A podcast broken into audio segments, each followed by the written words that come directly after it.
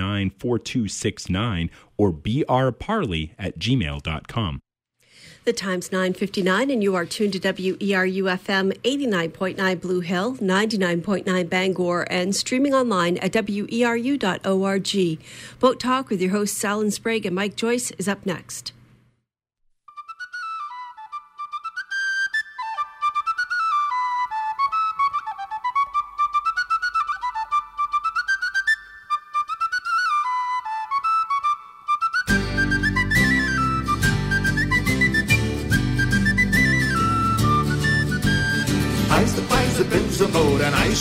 Survive and sail, sir. I survive the pitch of fish and take some home to Lizer. Good morning. Good morning. It's um, 10 o'clock on a Tuesday morning, second Tuesday of the month. That brings around Boat Talk here on Community Radio, WERU FM Blue Hill, 89.9, 99.9 in Bangor. And uh, all around this wet world at weru.org. Boat Talk is uh, brought to you by your rusty anchors and uh, commentators, Mike Joyce and Alan Sprague. It is a call in show, too, for people uh, who would like to contribute. I'll give you the number right now to start out. The number to call is 1 866 625 9378. And we have a whole variety of things to talk about today, Mike. It's kind of an organic uh, thing, the way it grows, Alan, uh, over, over uh, kind of like mold. The time in between. and uh, we started to arrange a bunch of things, and and uh, they didn't connect until uh, some of them connected at two o'clock in the morning last night. But you know, uh, yes, we have a bunch of different stuff.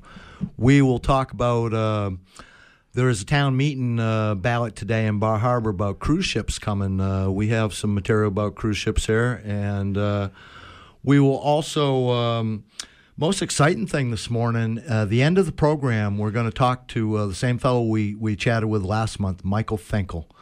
Michael will uh, be calling him from South France. Last month we chatted with him about his boat, uh, his book, uh, Stranger in the Woods, which I think is a new, absolute drop dead Maine classic. The story of the North Pond hermit, fellow that was 27 years uh, hiding in the woods in Rome, Maine, and. Uh, he also wrote a, a wonderful uh, story in GQ magazine about three teenagers survived being lost in the ocean for 51 days off of New Zealand, and we'll chat him up about that one this morning and and uh, remind you all about the Hermit book. And uh, we're going to talk about Penobscot River composting toilets. Uh, composting toilets is at the head of the list.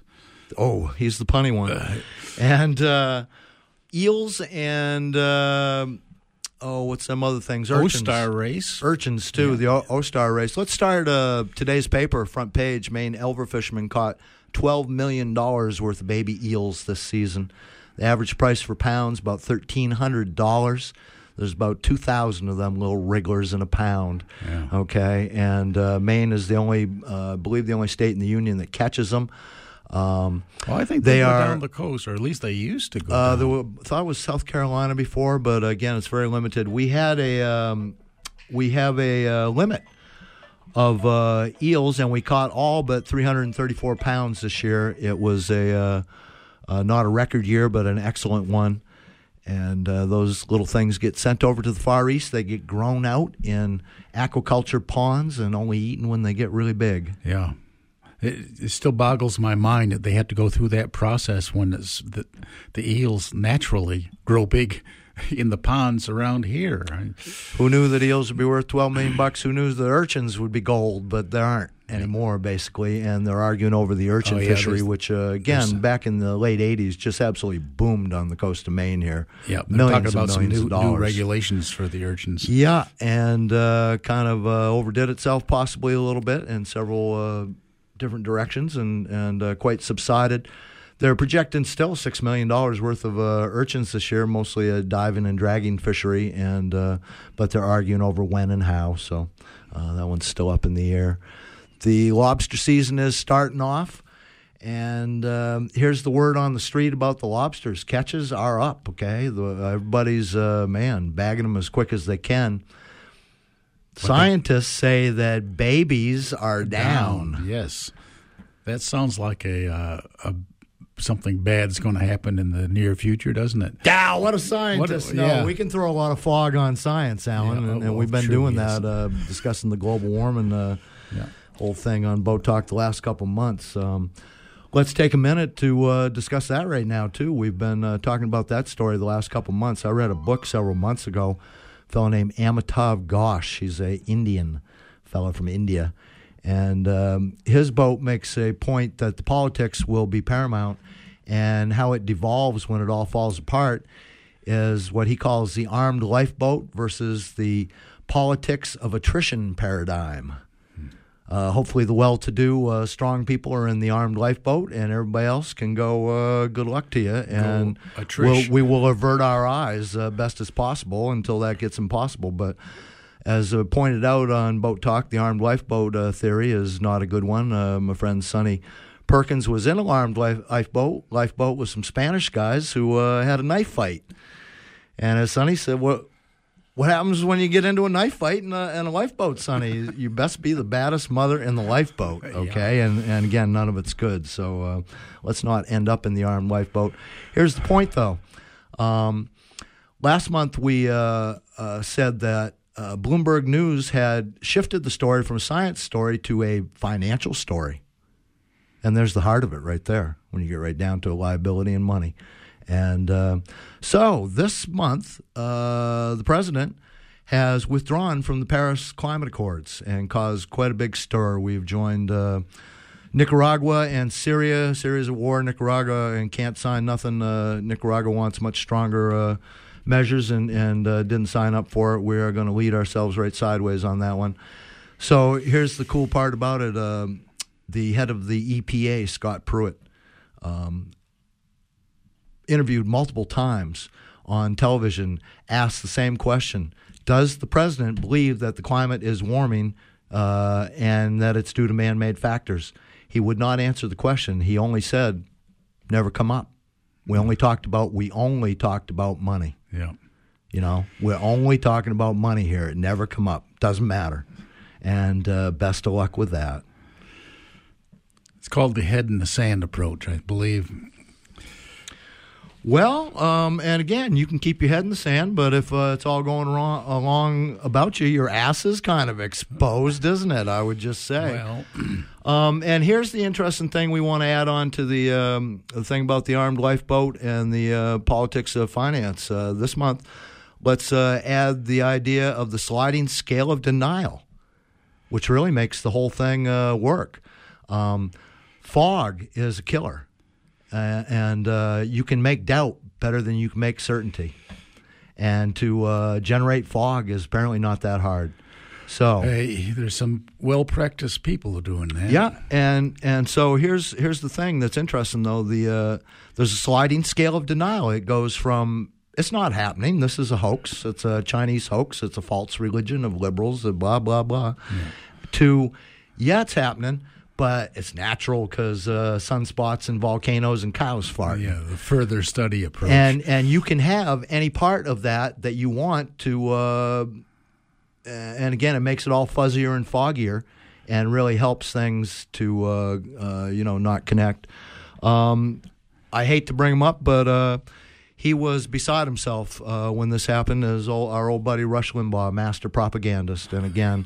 Uh, what we're One of the alleging here is generators. propaganda matters is what we're saying. And and the only thing that he can't compromise on with Donald Trump is climate change. He couldn't care less about the wall taxes any of that stuff. As long as he puts it to liberals and and doesn't uh, cl- go on the climate change. So here's Rush's position. He used to think that uh, people that believe in, in climate change were deluded but basically nice people who could be re-educated he no longer believes that. He now believes that, that uh, people that believe such things are evil and trying to level the playing field, have us all living in third world huts. And um again, he uh, he doesn't think that there's any mistake there. Um, your religion can be sweet if it's based on faith, but if it's based on lies, it's evil. And that's again, this is that's the fog that messes this whole thing up. That makes the whole thing uh, just stupid enough not to. Well, we got to try to cut the fog on the local level, and we have uh, Jim Freeman on the phone. Speaking of uh, localism. Just this last Saturday, there was a, a, a rally um, on the Penobscot River up in Bangor, and I think Jim's going to tell us about that. Good morning, Jim. Good morning. Thank you for having me on. Welcome to Boat Talk. So, uh, why don't you first describe what happened last Saturday and uh, why it happened, and what do you think is going to happen in the future? Well, basically, from Standing Rock, and it evolved as water protectors, and that's what they labeled themselves out in North Dakota. And so we felt we have many issues right here with our own rivers and our own water, and so we joined with the Penobscots. Um, called it a Penobscot River ra- Rally. It was more of a celebration. Water is life. um, just to kind of educate people on our own issues here um, and the beauty of the river. Since 1980, the Indian land, the Indian land claim settlement, the Penobscot has gotten cleaner and cleaner and cleaner, um, and mostly due to the Penobscots. And um, we feel like they're the best caretakers of the river um, and we'll move from there. And just as long, you know, more and more people are using it. It's an economic engine in the Bangor and Brewer area, and it's just vital for our for our lives here. All right, so um, this is boat talk. Why don't you tell us a little bit about what kind of boats were there, and uh, it, maybe in the future, if other people wanted to join you with boats, how do they do that? Um, well, it, we probably have something next summer, but it's mostly kayaks and canoes. Although there was a couple. Uh, motorboats just more there for safety. Um, one interesting thing we didn't have this year, but the last flotilla we had, the Penobscots have two 28 foot war canoes that are just incredibly beautiful. 12 people can sit in them, and there was drummers and stuff like that. So it's nice up there. if you ever, I mean, you can paddle all the way down to Verona Island from in the Penobscot River and go with the current. Um, but it just there's a certain I don't know majesty about it, if that's the right word. Just you're out there, it's there's a little breeze. It's pretty safe. There's not a tremendous current. Um, and we might add 40, 40 or 50 kayakers and, and, and canoers. Um, and it's, it's festive. It's fun. You ever think, Jim, about where all that water comes from and where it's going? It's it's alive, man. It's an artery. It's that's the magic of it, partly, well, isn't it's it? The, it's the blood of our life, but different than the other rivers. Penobscot has the by far the largest watershed.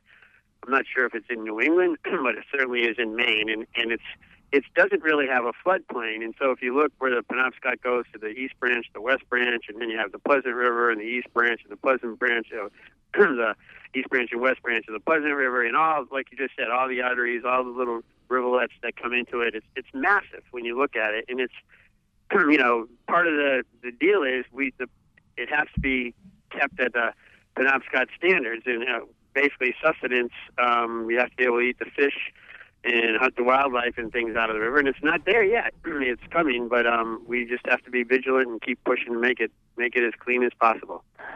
I grew up on the bottom end of the Penobscot River, Jim. Uh, I'm sorry, Presumpscot River, Jim, and um, uh, beautiful little river leaves Sebago Lake and then goes by uh, a leather tannery and a pulp mill. And by the time it Nice. got to our house, we didn't even like to send the Labrador Retriever in when we shot ducks, you know.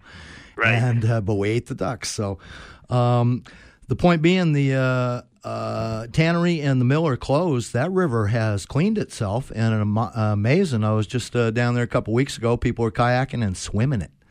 Yeah, people swim in it on Saturday. Yep, and the restorative power is pretty impressive, but will it ever be 100% clean is another another question on the, you know, like but but the restorative power is really impressive. Couple things. the, there aren't any paper mills on the river anymore. the last one went out with Lincoln, I believe. And in the dam removal, it's had a lot to do with that. Having, the, I think it's three dams now have been taken out, and so the anadromous fish are coming back. And literally, the fish help help clean it up because behind the dam embankments, there was a lot of sediment and, and sludge and whatever else that was trapped behind the dams, and now that's all gone. and so more and more fish are coming back. We hope the salmon come in numbers that the uh, alewives and shad are coming back in, but that's really, really encouraging. And a couple of the uh, fish ladders have been really upgraded. Um, the further up the river you go, the more beautiful it is.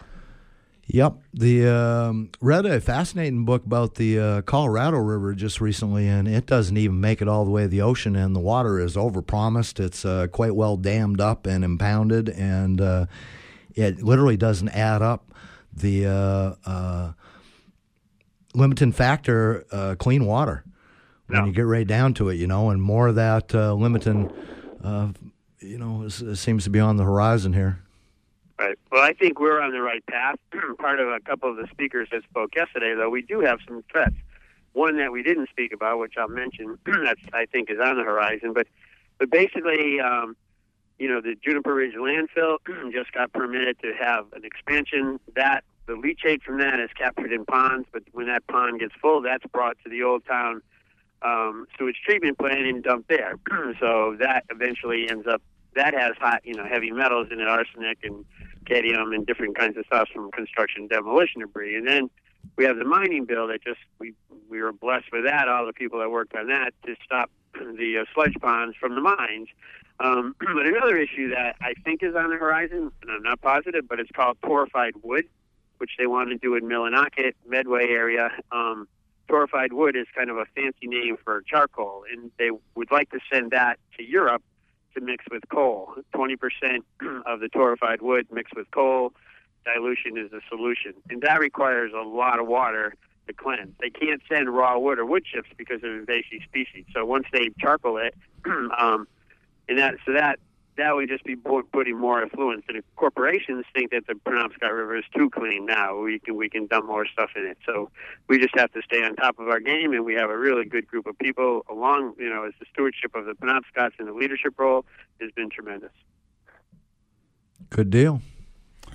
Very good, Jim. Um, so if people in the future, like I said, would like to join you, uh, why don't you give a um, some sort of contact information? You can get me get in front of me um, at packrat jim f at gmail dot com. Um, and we, there's different groups around. You can get contact people through the Peace and Justice Center of Eastern Maine, and I'm sure some people at WERU would have our contacts there too if people you know had trouble getting us. Right. Very good. Thank you for your uh, for thank you for all you do first, and uh, thanks for Thank being on Boat Talk.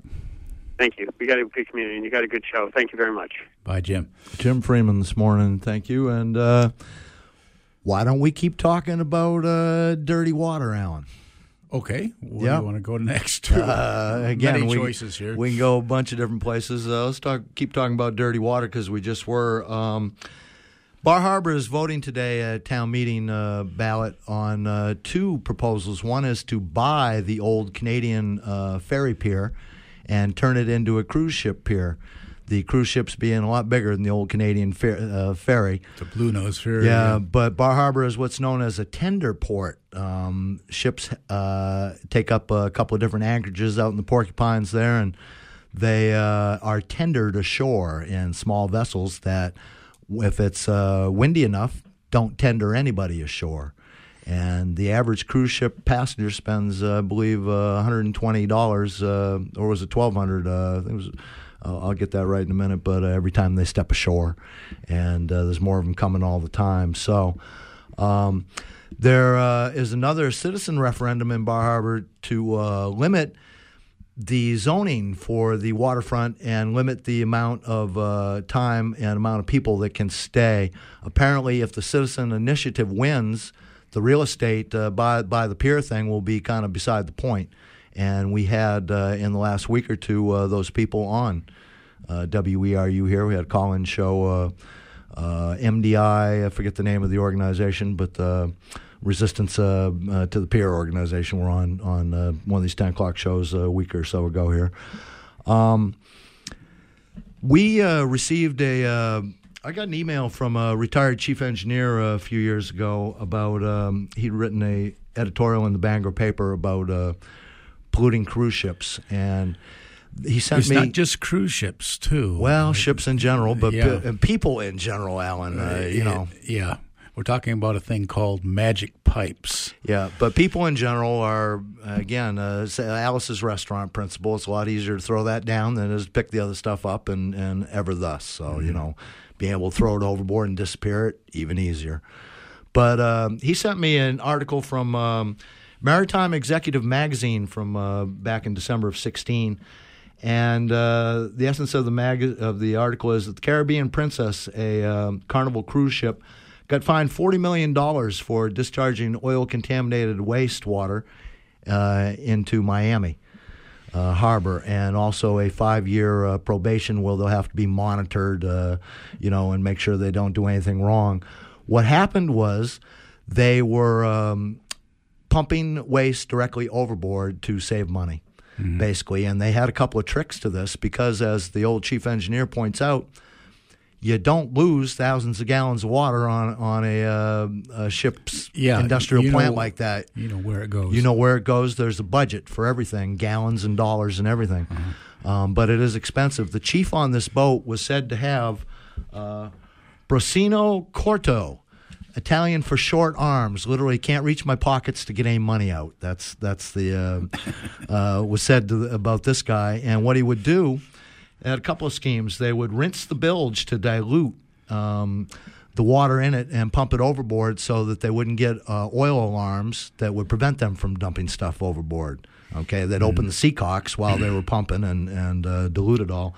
The other thing they did was took the oily bilge water and put it into the gray water uh, waste system, and then uh, again they don't have to do the oily uh, regulations on that. They save a lot of time and trouble. The uh, thing was found to have quote magic pipes that were built into the boat in 2005. They are, yeah. If you've ever been on a big boat, you'll see that there's a lot of pipes going a whole different ways, and they are most all of them have labels on them describing just what's inside of the pipes. Plumbing's not a mystery to plumbers. No. Uh, it shouldn't be. It can't Yeah. be. Well, they can make it mysterious but a magic by pipe- switching labels. Yes, I've been told to do that on on two different yachts Yeah. With overboard discharge thing. Uh, label the Y valve the wrong way, Mike. yeah, right. So anyway, um, they got caught at that, and the crew uh, uh, made it worse by lying to the Coast Guard, uh, even when they knew the jig was up, and they found the old valves with the gunk in them, and and uh, so anyway, the um, method uh, and the madness is all financial, but it can be done better. Yeah, it can it can be done better. And uh, here's the other point about these uh, cruise ships: there are more of them coming all the time, More Um, and bigger. and more and bigger. The cruise ship industry is expanding. Um, like you wouldn't believe, and there are 410 cruise ships expected this year. That is uh, comparable to 360 last year, and uh, that's 39 ships from 21 different lines, and uh, goes from April to November. They use Bar Harbor, Portland, Camden, Boothbay, Bath, Belfast, and Castine, among other places. And the whole area is involved Canada, New England, uh, whole down east area. It's not one port that's making a difference, it's the whole group. If you tell them they can't come to Bar Harbor, uh, they're just going to go someplace else. You know where they don't go? Northeast Eastport. Harbor. No, Eastport. Uh, Northeast Harbor voted not to have them come to Yeah, town, but that's right. But Chris, our friend Chris Gardner down in Eastport would love to have them down there. They've been in the past. They bring money. Eastport deep- needs them bad. Deep water there too. Has a pier, uh, but they don't have a lot of attractions. Mm-hmm. And again, um, they don't uh, go down to Washington County where we'd like to have them. But Hmm. so anyway, that's the cruise ship thing. Uh, possibly we can link to that uh, maritime executive. um, yeah. Article. We One more. have- I want to make one more point for you. I know Yo's waiting on the phone there. The thing that fascinated me about this article in Maritime Executive magazine was the comment section. The the people, the maritime uh, professionals that commented on this were beside themselves angry over the, it was not oh yeah business as usual this happens all the time this was these these guys should never be allowed in a boat they should go to prison they should you know Yep. be made to pay way more there is no excuse They for are this and- definitely yes. One rotten apple in a barrel. so let's not indict uh, the whole thing and, and again people got to poop somewhere and So- whether they're ashore or not it's going to happen. Yeah. yeah. Let's go to Captain Yo. Good morning, Yo. Thanks for waiting. That's quite all right. Good morning, guys. Your allusion to uh, Alice's restaurant was interesting, having just viewed it last night for the first time, literally in decades. And I don't Understand- know if all stand of our up. listeners know the story of Arlo Guthrie being cited for illegal dumping. He told the arresting officer, "Yes, officer, I can't tell a lie. I put that envelope with my name on it underneath that trash." Well, they were sentenced to pick it up and get rid of it, and they were hounded out of town from town to town by the police that had all been notified, and they wound up driving this trash from upstate New York all the way to the city, where they tipped it at the municipal tippage into a huge barge, which was then towed by a towboat out the Narrows and into the sea, 12 miles away to dump. And I thought it was an interesting rev- resolution of an intractable problem. But what struck me as most significant was in the 60s, it would be considered the most normal thing in the world to bring a barge of just municipal right. waste out to the sea and open the bottom and That was standard practice. Problem solved. The movie movie hold up good? Uh, do you think, yo? Well, by today's standards, it's slower paced, but it's an interesting icon of of the day, particularly the the scene of this barge being trailed by seagulls Yeah. as they moved away from the pier out to the ocean. And Guys, again- thanks a lot for putting on this show, and thank you to everyone for supporting community radio. Yeah, and uh, lots of damned old hippies in that that uh, old movie Alice's Restaurant. Uh, Well, one. Let me get the number first before we get back to to more. Um, one eight six six six two five nine three seven eight. If you'd like to call in, call in and join Boat Talk. demand for uh, here's another note from the uh, article from the paper I clipped here about uh, demand is uh, rising for cruise ships. They are building them like they're going out of style. And here is uh, one of the key uh, little facts, I think. Cruise passengers tend to come from outside of Maine's traditional tourism sources. Um, you're getting different new tourists. That's that's heavy. That's good. People who don't like driving long ways, maybe. And Uh, and again, if Grandma is coming to town and she wants to spend a thousand dollars, we'd like to have Grandma in town. Basically, is is the uh, general feeling on that. So speaking about new cruise ships, have you seen this? There's a. Uh, a I see it now. It ain't very pretty. It's an electric, uh, driverless revolution about Yeah, to hit the high uh, seas. Autonomous shipping now is is the next big thing supposed Oh, to be. good. Doing without seamen. That's not smart. Uh, yeah, It- no, no, no, uh, no humans. We're troublesome but handy, in my opinion. You know. It's uh, going to happen. Rolls Royce is the big, big motivator behind this this next uh, next step in shipping. Why not? Uh, driverless cars. What could go wrong? Drive, uh, and again, man, unmanned uh, ocean vessels. Nothing could. Yeah, Yeah, out of sight of land, nothing could go wrong out there. knowing Yeah. a few captains, we probably just about the same difference between. Yeah. How about the O Star race? Oh, it's uh, going from England to uh, Newport, Rhode Island right now, and they run into 70 knot winds. Yeah, I think it's been canceled. Um, there are one, two, three, four, five, six boats that have dropped out for uh, various reasons because of the storm that, that, that they they ran into. Storm had um, sixty knot winds and uh, fifteen meter seas. I guess that's probably what three 45 feet. 50, 50 foot yeah, feet, yeah. 50 And foot again, uh, pretty good. That's a Force 10 gale. Been there, seen that. You don't want to. Yep. And uh, they had film on the television news of a fella abandoning his 37 foot yacht being rescued by the Queen Mary. The Queen Mary, yes, that was the boat's Tamarind who uh, suffered damage, and the uh, skipper single handed got off.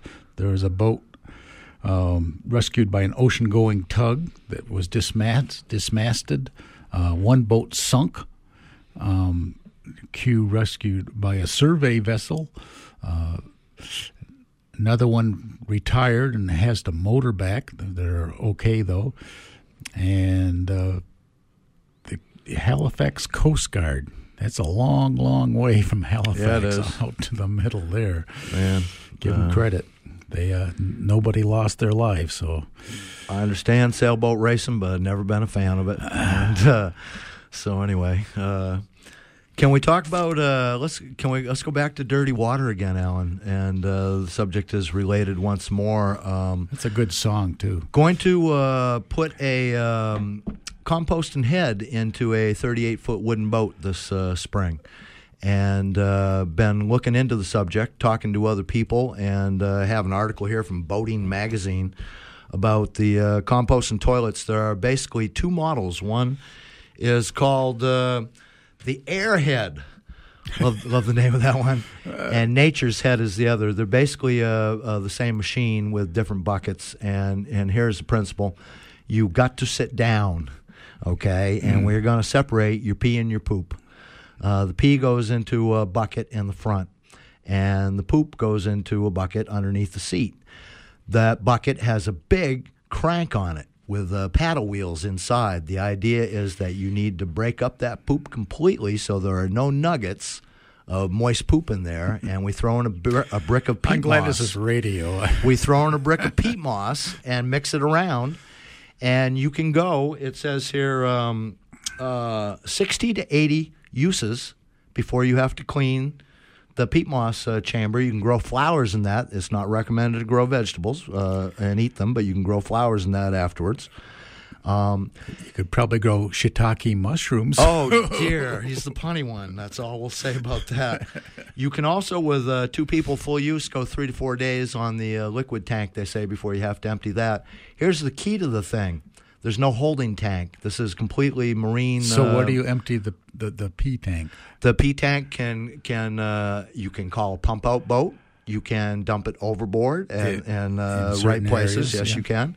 And uh, you can take it ashore and, and dump it into the uh, marina. Uh, you know, uh, like I say, there's lots of places you can put that. You can get em- extra buckets. You don't have to. Uh, you know, you you can have a bucket in reserve. Here's the other thing about this: there's no holding tank on the boat anymore. The holding tank is the unit. They don't take up that much space. Um, one of my least favorite things about fiberglass boats is the absolute typical. Uh, I, I, it comes to me like a, a whack in the head just thinking about it. Okay, slide the hatch back on a on a fiberglass boat. The first thing you smell is old fiberglass, and the second is sewage. Yep, And the head. yeah, and everybody goes, "Oh, oh, see here, good to be back on the boat," and we ignore that. Yeah. We resolutely ignore it. Okay, and that holding tank stinks. The hoses stink. Everything hoses stinks. and you uh, you hang it on a morning in the sunshine and bake it with the windows closed, and it stinks. Okay, the compost and heads odorless. If you do it right, they're odorless, and you you've eliminated that stink. You've eliminated the holding tank, and uh, it only costs like a thousand bucks. The airhead and the nature's head are the two uh, uh, main kinds, and again, uh, pretty excited to. Um, we're going to see where that leads. Going to, I think, be installing one fairly soon, and a boat that I used to be involved with in Belfast to install one last year, and and she by all reports loves it and been So talking. you're going to be the head carpenter. Thank you so much. He is the punny one. Yeah. Yeah. But compost and heads, something to think about. Yeah. Okay. Um, because again, um, how about composting heads on the Caribbean Princess? Boy, it would certainly. Uh, It does depend on proper use. We'd have to educate Grandma and uh, make. side. We'd have to whack her in the knuckles when she didn't, uh, uh, you know, uh, stir the drum enough. You know, put in I- enough peat. But, but there goes your wastewater problem right there. yeah. Yeah. Yeah, I- Actually, I've seen a few in boat houses too, or uh, boat shops, I guess I say, where um, they used to have just a hole in the floor, and now they've had to uh, upgrade, and they have composting toilets. Well, and let's um, let's acknowledge something else too. Um, flush the flush rate. Jim was talking about Penobscot River when they take the dams out. It not only helps the anadromous fish, it flushes the damn thing. Some bodies of water flush better than others. Um, our coast has uh, tended to you know twenty foot tide and flushes quite efficiently. Um, the Bras d'Or Lakes, for instance, the inland uh, waterway in Cape Breton, takes 12 years to change the water. If they catch you pooping in uh, without a holding tank up there, Oh, you're in some big trouble, son. Yeah. Though Huh. they're death on that, and, and it takes 12 years for the water to change, so it doesn't flush itself very well. I wonder what happens into the water in there because there's a lot of ocean-going boats that will go in there to clean their hulls, you know, Oh, barnacles and that sort of stuff, dropping in there time after time. What what does that do? Uh, just what you'd think, invasive species. Yeah, Hmm. no doubt about it. Um, one world, baby, globalism. Yeah. Yeah, great leader. He'll he'll fix. He knows best. He'll fix everything. Yeah. So we are coming up. Uh, we're about uh, a little past halfway past boat talk here. We're hoping for a call from the south of France in a few minutes. Yep. And rechat with Michael Finkel, uh, who we talked with last month. Wrote the uh, You know, Stranger in the Woods North Pond uh, Hermit book. We could talk about the uh, boat talk cruise.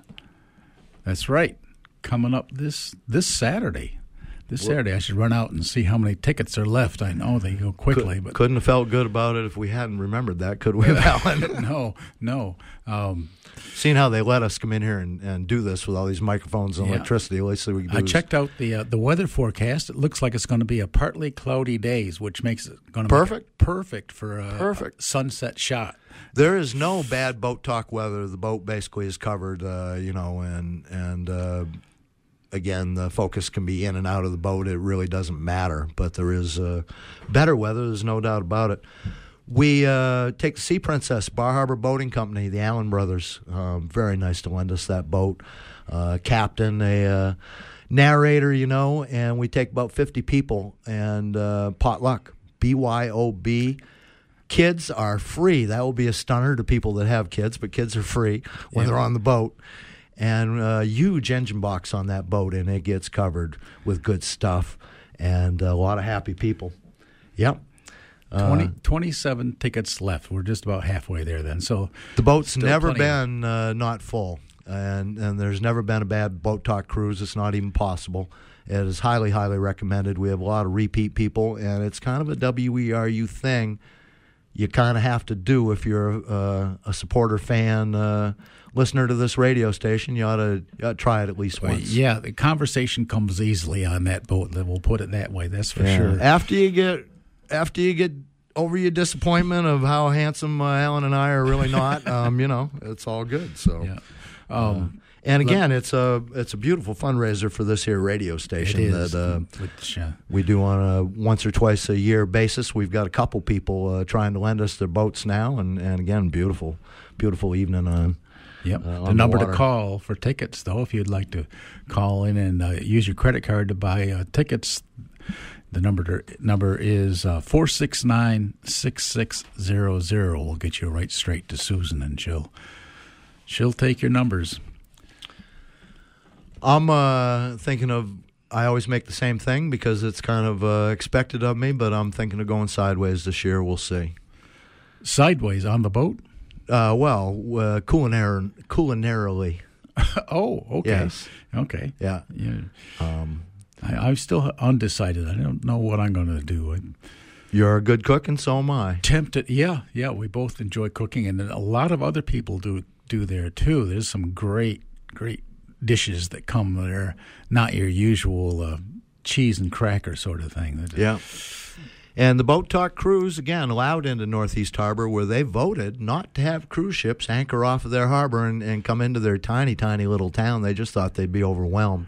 Northeast Harbor is not a tourist honky tonk town so much as is into a high end resident. Uh, Density would be a problem in Northeast Yeah. Harbor. You're right. and again, it's not the same kind of uh, commercial atmosphere at all as Bar Harbor. It doesn't cater to that. It caters to the extraordinarily high end houses that uh, populate the uh, town of Mount Desert, including my friend Alan, who's a resident. not in Northeast Harbor, Yeah. but town of Mount Desert. Yeah. yes. So anyway, uh, we are doing boat talk this morning, as I told Alan before. We are some lucky that they let us come in here and do this, and uh, just an absolute joy to be able to call anybody on the planet and talk to them about their naval issues. Oh, speaking of uh, calling too, um, I should also say that I have the uh, Boat Talk email um, computer going too. If anybody would like to send in an email rather than calling, you just uh, can use the address boattalk at gmail.com. And when I say we uh, hope to link to that uh, maritime executive uh, Princess Carnival Line uh, pollution uh, story, and also possibly the teenagers 51 days lost at sea story, that would be Alan who would uh, be pushing the buttons on that, and hopefully we'll be able to link that stuff, and you can read that if we can. Uh, hopefully get Michael Finkel on the phone here in a couple minutes. So he is in the uh, literally in the south of France and and uh, was emailing him back and forth and uh, literally come come together in the middle of the night last night. He's been away and just got home. But I would like to uh, make the point one more time uh, before we get him on the phone about how good that book is, uh, "Stranger in the Woods." The uh, Oh, the subtitle is The Extraordinary Story of the Last True Hermit, Chris Knight, who just uh, wandered off into the woods near Moosehead, walked away from his uh, unpaid for vehicle um, near Moosehead and wandered through the woods, literally, for a week or two, and ended up in central Maine. Pretty near killed himself in the beginning. Yeah, not far from where he grew up, uh, coincidentally, but he didn't know. He couldn't even told you what pond he was on. He uh, tried a couple other spots, and he found this boulder den, and he hid in the woods for 27 years, not far, third of a mile from the closest camp. He stole from those people and took their peace of mind. Was caught finally by a game warden who was uh, backed up by the Department of Homeland Security and some high tech surveillance gear Yeah. at the Pine Tree Camp for Disabled Kids that he was using as his supermarket. And uh, uh, Chris Knight, a very uh, smart but uh, not well adjusted socially fella, Out of the bell curve for Yeah. sure. who um, become an extraordinary woodsman. And, and one of the most extraordinary things about Chris Knight was in 27 years, he never lit a fire in the woods. Yeah. Basically, because he didn't want to be found. He didn't want to. He didn't want to be caught uh, scavenging. He didn't want people to see the smoke. He, you know. Uh, but he stole propane tanks and uh, Coleman stoves, and I, I, I give him very low marks for uh, creativity. Um, but we'll have to go to that some other time. We do have Michael Finkel on the Oh, phone now, good. so we'll switch over to the South Pacific. Bonjour, Michael. Bonjour from France. How, how is it in France today, my friend? It's warm here in the south, but uh, you know, I'm enjoying my life. But- oh, ain't you lucky? We were just uh, recapping the uh, North Pond uh, hermit story here, "Stranger in the Woods," and I have been making you. the point that I think it's a uh, new Maine classic that is. Uh, That is sweet. You know, I don't like to push my own stuff, but uh, here it makes a good Father's Day gift. there you go. Deeply compelling, according to Publishers Weekly. Uh, you know. buy buy a book for your dad. You know, you never know what to buy someone for dad, but buy like a short, cool, weird book for your dad, and he might be impressed. That's I- my that's my that's I'm done sales pitching. I keep trying to re-borrow the book, but it's in motion. Every time uh, somebody finishes reading it, they talk about it, and somebody else reads it. It's, uh, Uh, But that, again, that I- happy to hear. I think it's a uh, uh, a, a classic, extraordinarily extraordinary story, and and you did a good job writing her too.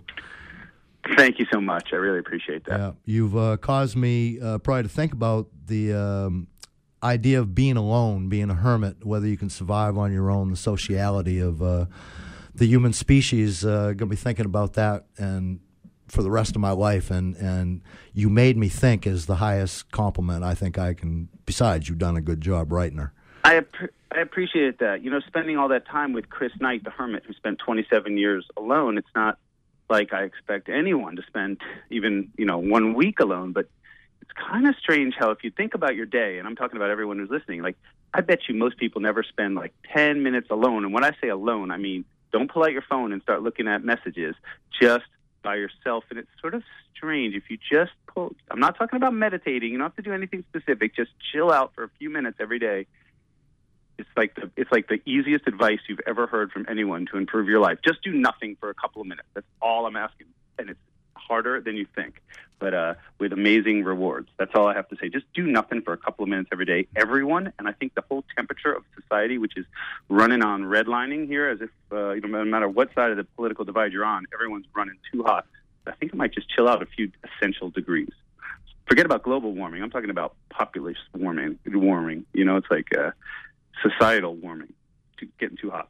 And and and do it while you're uh, jamming Lynyrd Skynyrd, according to Chris Knight. exactly. you can listen to music. That is being alone. Because again, he wasn't totally alone. So, so anyway, No, Michael, yeah. you you emailed me uh, a uh, another story that you wrote for GQ magazine. It's entitled uh, "How Three Tokelau Teenagers Survived Being Lost in the Ocean for 51 Days."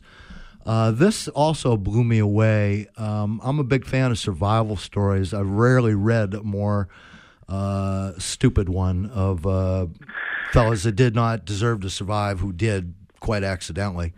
Um, how did you come on to this story? Well, first of all, I agree with you. I am riveted by survival stories as well. Uh, both, uh, I guess you termed this one as stupid, and I guess the my only defense is that I was a teenager once. I won't speak for you, but I'll be surprised if you never did anything stupid when you were a teenager and kind of feel lucky to get away with it. If you say no to that, I'm going to call you a liar. Um, I think We I were think good kids. The- we I didn't say you weren't a good kid. I I say we didn't make you ever- trouble. I'm just saying we were good trouble. All right.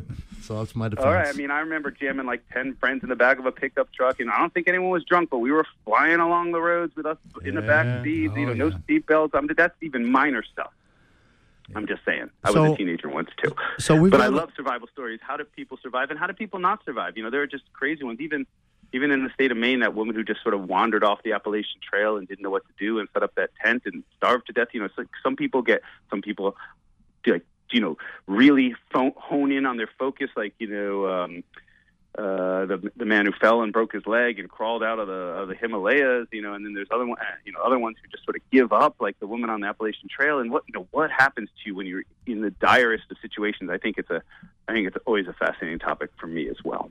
The story about the boys goes back to the sociology thing again. It starts off on an island, uh, a, Atafu, is it? Uh, Yeah, so Tokelau is, you've never heard of it. It's a tiny, tiny, tiny island in the South Pacific. It's, uh, I think it's administered by New Zealand. It's just, you know, it's, one of those little island communities in, in, in the vast ocean. And it's hard, sort of hard to get your head around how big the ocean is. You know, we, we look at maps, but really, you know, it's really water that dominates the, the, the world, not land. And so, you know, a ton, ton of, ton of ocean there. And then three kids, basically teenagers and, you know, on a dare, on a whim. Let's you know, let's take a boat. Let's try and get to the next island.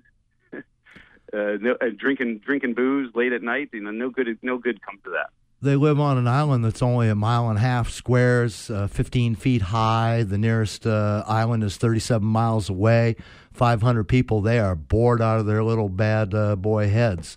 And again, smoking Pall Malls and drinking uh, uh, plastic uh, vodka and uh, steal Uncle's boat. And decide that some other kids had gone on an adventure. They'd borrowed a boat, gone to the next island, and and they got lost, but they got found, and it was all a good time. So so they're getting the hell off that damn island, and they did it on purpose. Right. You know, j- just to set the scene, like you mentioned, a tiny island uh, that has been have, have, you know, there's been people living there for many, many, perhaps thousands of years. They have their own language, Tokelauan, and their own you know culture. But you know, with the internet and with you know with social media, people know people are aware that you know what's going on around the world. And if you have 500 people on the tiny island, and you take the boat the boat to bu- to school rather than the bus, you know, to a little another tiny island, you do you can feel a little restless. And they had this little clubhouse that boys did, and the teenagers were, like you said, probably smoking bad cigarettes and certainly drinking bad vodka, and just sort of like, what can we do? Let's, you know, teenage boy stuff. Let's cause a little trouble. Uh, hey, remember that time ten years ago? These other three teenagers stole a boat or or borrowed it without permission. Perhaps it'd be better since it is their uncle's boat. Um, and uh, went out to sea for three days and got rescued. And they were sort of punished by the adults, but they were heroes to us. Let's do that. Let's go out to the next island. And you know, if we if we get lost, well, shoot, someone will come and rescue us in three days. And what's the worst thing that can happen? We'll be heroes, and people will be talking about us for ten years. That was that was the thought pattern. Yeah, let's have another sip of vodka and think about what we need. And uh, you get some uh, fishing hooks. I'll get uh, a couple of uh, old coconuts and, and a mayonnaise jar of water. They thought to bring a mayonnaise jar of water, but they really didn't bring anything with them. so three boys, you know, everyone said they were going to go, and then the bluster, you know, sort of went around, and it, it, you know, I guess there was about a dozen boys in this room, and I think most of them said, "Yeah, never mind, I'm going to bed. It's midnight." But three of them said, "I'm going to do it." And you know how that is when you're a little drunk and you don't want to, you don't want to admit that you're scared, and there's more than one. So yeah, you're right. They said, "Let's grab supplies. I'll borrow my uh, uncle's boat." Now, the kid who was supposed to get the fishing gear got scared about waking up people in his family. Uh, I think someone else who was supposed to get food, you're right, brought, brought like a maybe a couple of coconuts and a, like I said, an old mayonnaise jar that was filled with water. And someone else remembered, of course, to bring cigarettes and some more vodka. And these boys got on this boat, and they knew, growing up in this island, that you know, and it's it's an atoll, which is basically a ring, and in the center of the island, there's a you know, there's very still water. You know, the uh, the, the center of the, the calmness in the center of an atoll, which is basically like a sunken volcanic rim. But they know that on the outside, in the uh, in the Pacific that this is something that you're not allowed to culturally. It's like forbidden to leave the the reef around the island unless you're with someone who knows how to do to pilot a boat. And they knew what they were doing. No matter they can't excuse them. They can't say they were too drunk. They knew, and they decided they would leave this ring. And uh, they had an engine on this boat. It was a you can't imagine. It was literally like an aluminum dinghy, no shelter, no shade, like three benches and a motor, and that's it. It they was, zoomed uh, out of there. It's, An aluminum pontoon boat, basically. It was a uh, oh, yeah. rigid, rigid uh, uh, dinghy with aluminum pontoons, basically unsinkable, which is good. Lucky for them. lucky for them indeed. Although, uh, you know, unsinkable just means that probably someone will eventually find your body rather than you end up at the bottom of the ocean. But, uh, um, you know, so the boys, to continue the story in the basic, most basic terms, I mean, you got these three boys, you know, uh, uh, and they were an interesting trifecta. Yes. That's, I think, maybe one of the reasons why the trip was both brutally difficult and perhaps one of the reasons why they survived. So, just briefly, know, the names are a little unusual because it's a Tokelau, but the three boys, one was absolutely a local, a kid who grew up on this island. And the closest island is Samoa, which is a 28 hour ferry ride away. It's tiny, but the, there was a local kid who was a good athlete. And then there was a kid who grew up in Australia, sort of caused a little trouble. And his father was from Tokelau and sort of was punished by being sent to this island. So there was the outsider who was also a good athlete, and they became friends. This ultimate insider and this ultimate outsider became friends. And then there was the nerd. The third kid was just a year younger, but when you're talking about 17 and 16 or 16 and 15, oh yeah, so it's 15, 15, and 14.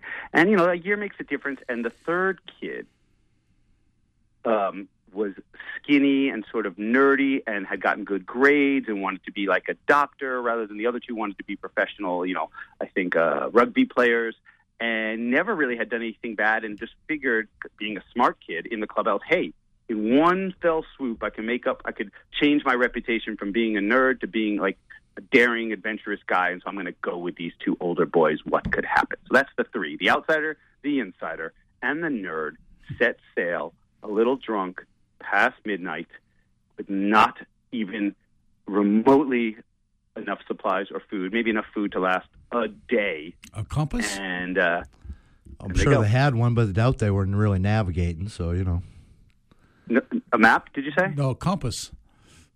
No, no compass. Are you kidding? I didn't think of that. I think you did use the word stupid, and the more I go over this, I don't like to use that word because it was just like how to speak for myself. I did some I, I did some impulsive things when I was a teenager, and I survived them all because I'm here to talk to you about it. And in retrospect, I feel a little embarrassed about it, but at the time, I felt like they were important important for me. Like these adventures, I survived. I made it through. I didn't, you know, I didn't do anything that crazy, but yeah, they didn't really have. And let's just talk about the, the the dumbness of the first night. They're like, oh, you know what we're going to do? We're going to follow a star, which is sort of smart. So we go in the same direction. They knew that the that the uh, nearest island was to the south. They weren't exactly sure of their directions, but they figured they would follow a star. Uh, they neglected to realize that during the day there are no stars. They didn't even bring sunglasses or a hat because it was nighttime when they left. They weren't thinking very well. And they brought, as you mentioned, a tiny, like the tiniest amount of water. And so the first night, you know, they're screaming and excited and they zoom out of there. And oh, by the way, they didn't bring any more gas for their engine. This wasn't all thought of. And they scream out of there and they're in the, the greatest of moods. And they're drinking the extra vodka. And eventually, one of the boys decides to fall asleep on the bottom of the boat. And then the other one, and I believe the nerdy kid, was the last one up. He probably thought in his mind, you know, I should make sure I follow this one star. I should make sure I keep the engine straight.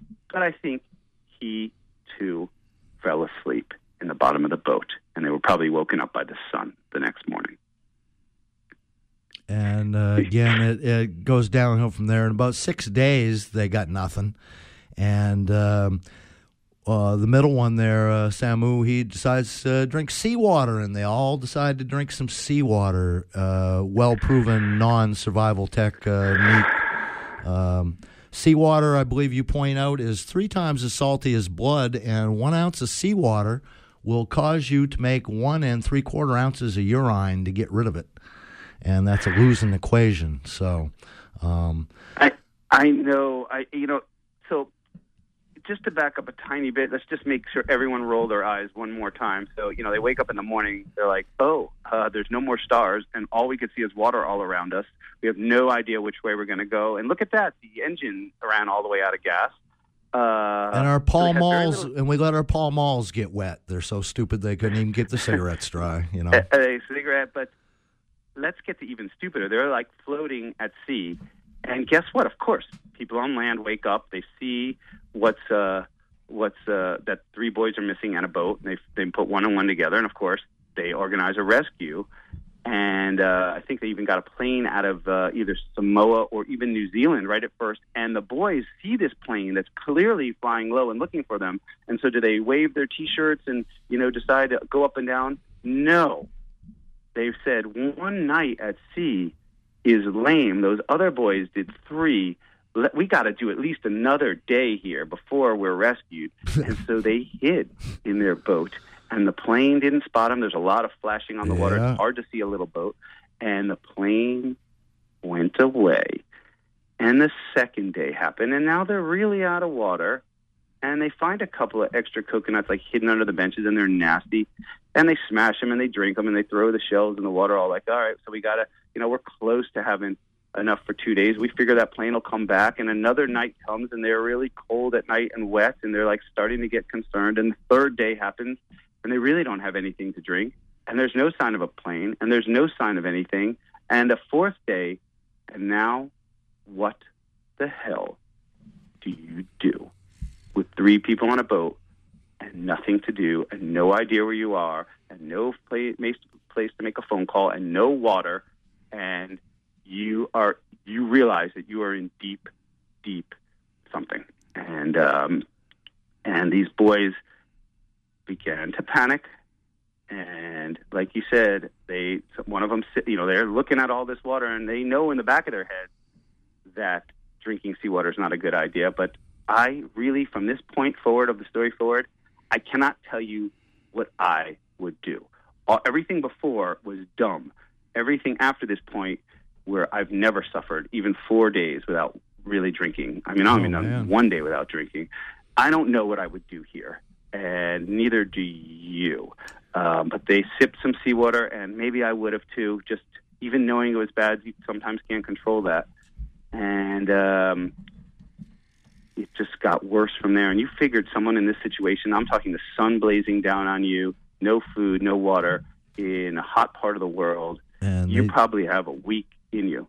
And Yeah. we, we're gonna we're gonna zoom to the end, but you, we said at the beginning, fifty one days, which is more than seven weeks. And in and we can get into what happens. and in between, they they don't help themselves. They won't take the engine apart to uh, make anything to fish with. They, they only didn't didn't uh, catch a fish that didn't wash into the boat. They caught a couple birds accidentally.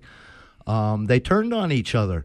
Uh, the uh, nerd quit, went up in the bow, curled up in a ball. The other guy started kicking him and punching him, and and uh, one of the uh, other fellows um, came to him uh, finally and says, "If I kill the uh, other fellow here, will you fuss and are you going to want to eat him with me?" And they ended up not doing that. They got run over. Uh, a New Zealand tuna fishing boat had to alter course. Otherwise, would have gone right by him, and, and the boys were rescued without, uh, again, wonderful story. Michael, I told you we'd be barely pressed for 20 minutes here, man. Um, I mean, it's an incredible story. Yeah, I mean, like you said, long story short, they survived barely. Uh, you know, can't, they, can't, they did not resort to cannibalism, but boy, was it thought of. There was there was a machete on the boat, and they threatened each other by putting it to their necks, and sort of times were at each other's throats, literally. At times were like this incredible team where they like wrap themselves up in a you know one little tarp at night. Uh, by hook, by crook, by luck, by toughness, by youth, by something. They survived more than seven weeks. They were probably within days of death when, like you said, a large tuna boat came so close to them that they, they had to alter car, car course. And it's just fortunate that someone looked over the edge, saw them. Michael, Uh, we, we're, we're afraid we're out of time. We got they piped us out, and, and again, the final lesson here, I guess, dumb luck can save you if you're dumb lucky. How about that one to end her out this morning? Thank you so much for chatting with us this morning, Michael. Literally anytime. Michael Finkel this morning. chat you uh, guys. And we are, uh, like I say, we've overstayed our welcome on Boat Talk. We got music up next. Rich Hillsinger and his brother Dave on the wing today. Support for WERU comes from our listeners and from Gambell and Hunter Sailmakers, making sails for classic boats, cruising boats, and the main windjammers